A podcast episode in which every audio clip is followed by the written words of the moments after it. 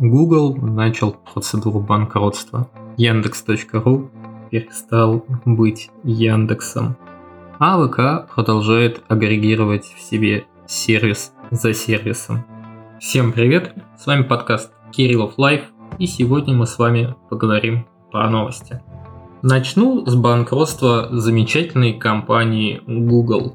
Собственно, не так давно произошел суд, на котором началась процедура банкротства Гугла. Эта процедура не быстрая, будет сейчас полугодовой надзор за компанией Google, который признан на самом деле выявить, а если у Гугла деньги, то есть если она будет пытаться там какими-то деньгами оперировать, то банкротства ей не видать. Ну а если она покажет, докажет, что никаких денег у нее нету, то, собственно, она сможет банкротиться. Но Сами эти нюансы банкротства меня интересуют мало. Мне больше интересно, а что же нам в России грозит уход Гугла? Ну, самое основное, что уже есть сейчас и что абсолютно никак не связано с банкротством, в России больше нельзя будет купить рекламу в Гугле. То есть э, нельзя будет идти в Google сказать, э, вот мои деньги, вот я хочу у вас купить э, рекламу в Google ADS на YouTube или в контекстной медийной сети Google. Все, лавочка закрылась. Это раз. Два. Открытый вопрос, что будет с Google сервисами, такими как Google документы, Play Market и прочие-прочие сервисы, которыми люди пользовались, они были удобными и во многом они были платными. Ну, естественно, есть бесплатный функционал, есть платный функционал, какой-то функционал был платный.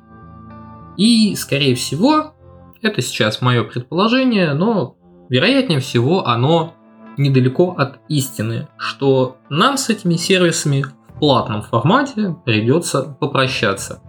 И, кстати, по поводу банкротства Гугла еще один прекрасный факт, который не очень хорошо иллюстрирует, так сказать, политику Гугла. Google взял так и нежненько кинул все фирмы-подрядчики, которым он был должен денег.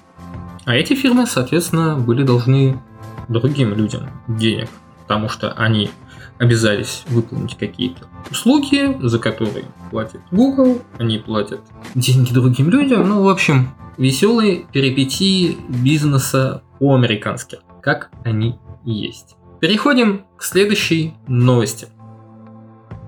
А, наконец-то закрылась сделка Яндекса и ВК по приобретению ВКонтакте сервиса Яндекс Дзен который теперь не Яндекс Дзен, а просто Дзен, и страницы Яндекс.ру. Таким образом, ВК доводит количество сервисов в своем пользовании уже до какого-то абсолютно невыговариваемого числа, если честно. Но мне это все очень нравится, потому что ВК растет, ВК развивается. Сейчас они запускают Точнее, они уже его запустили и уже анонсировали две большие ступени своего глобального обновления и дизайна, и функционала.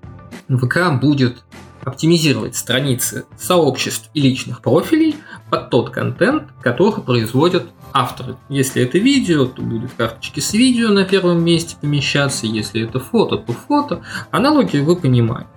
Соответственно, таким образом контент автора будет получать больший охват. Этот охват будет э, удобнее, нативнее. То есть все выигрывают. И ВК, потому что люди будут больше потреблять контента, и авторы, потому что людям удобнее потреблять их контент. И на самом деле это еще не все. ВК в своих пресс-релизах продвигает идеологию Web 3.0. То есть они хотят ввести в ВКонтакте принципы децентрализации. Ну, естественно, никакой настоящей децентрализации, где нет никакого единого центра и все а, структуры в социальной сети независимы не будет, потому что ну, это просто-напросто невозможно сейчас. Но какие-то принципы структуры децентрализации они могут сделать. Что они могут сделать? К примеру, ввести возможность создавать NFT прямо на платформе.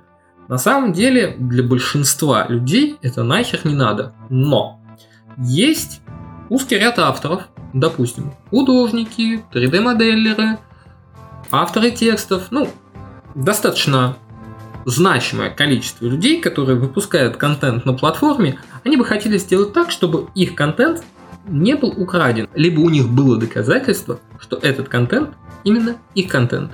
И в этом случае NFT будет как такая клеймо автора.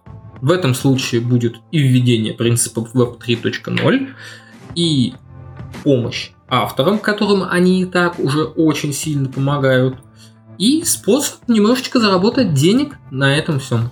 По-моему, звучит хорошо. Кроме того, в обновлении во ВКонтакте ожидается огромное обновление визуальное по дизайну. Часть этого обновления уже выкатили, это дизайн ленты. Часть обновления дизайна нам только предстоит увидеть.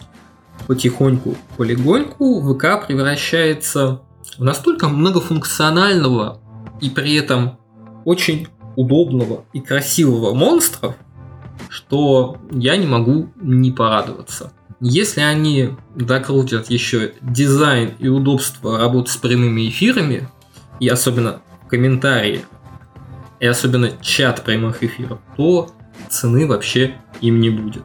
Переходим к следующей новости.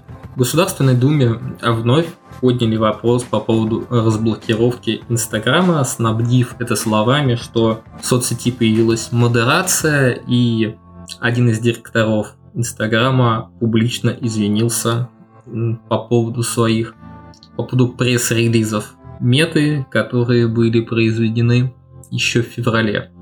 Ну вот, если честно, что-то как-то нет. Во-первых, никто там всерьез не извинялся по этому поводу.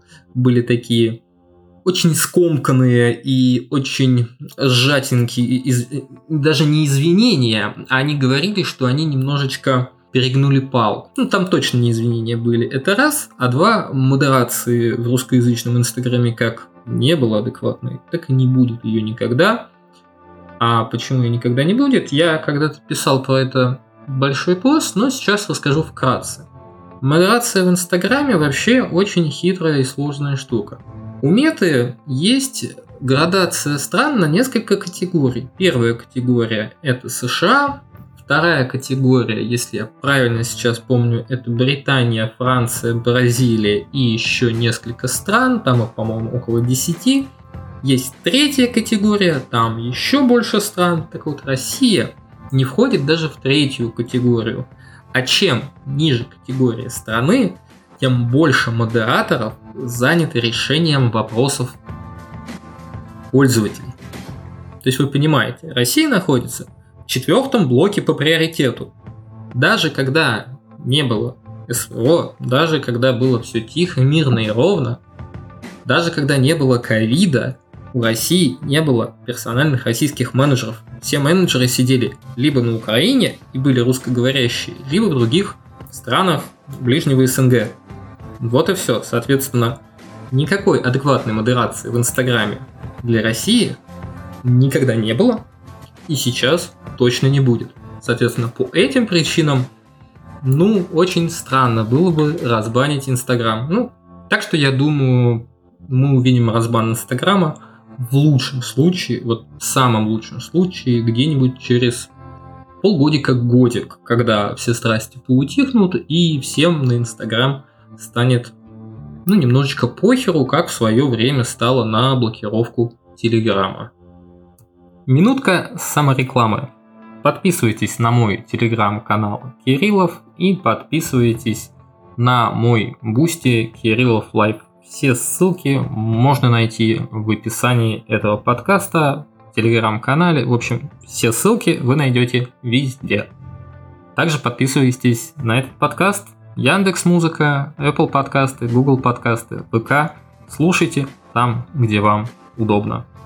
Поговорим, что же там в новых обновлениях Телеграма нас ждет. Ну, во-первых, грядут изменения в плеере Telegram для YouTube роликов. Они станут удобнее, поинтереснее.